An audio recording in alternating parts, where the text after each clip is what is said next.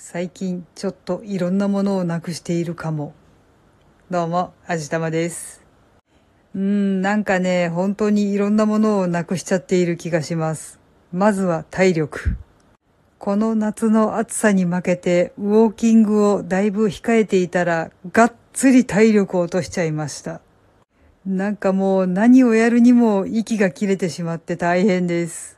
もうちょっと涼しくなったら気合を入れ直してウォーキングを頑張って体力戻そうと思っていますが、さあうまくいくんだろうか。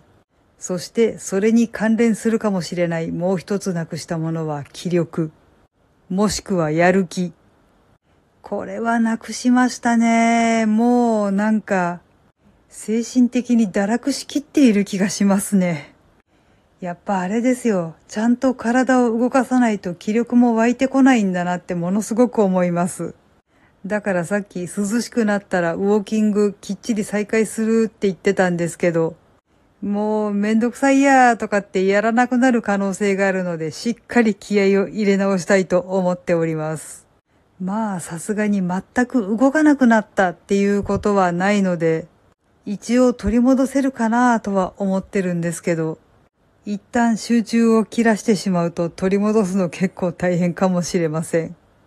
そしてそして一番なくしてしまったもの、それは記憶力です。やらなきゃいけなかったことをすっかり忘れてしまっております。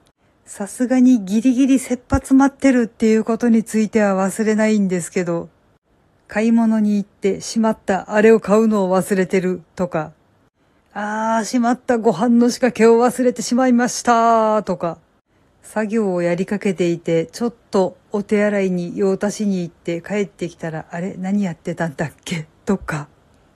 やばいよね。絶対にやばいよね、これ。ちょっと多少暑さでぼんやりしてるところがあるとはいえ、それを差し引いてもやばいよね。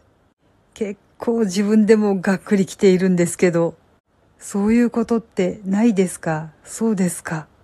これって取り戻せるのかな？鍛えることってできるのかな？いやー、ちょっとピンチだなちょっといろいろと手立てを考えてみないといけないかもしれません。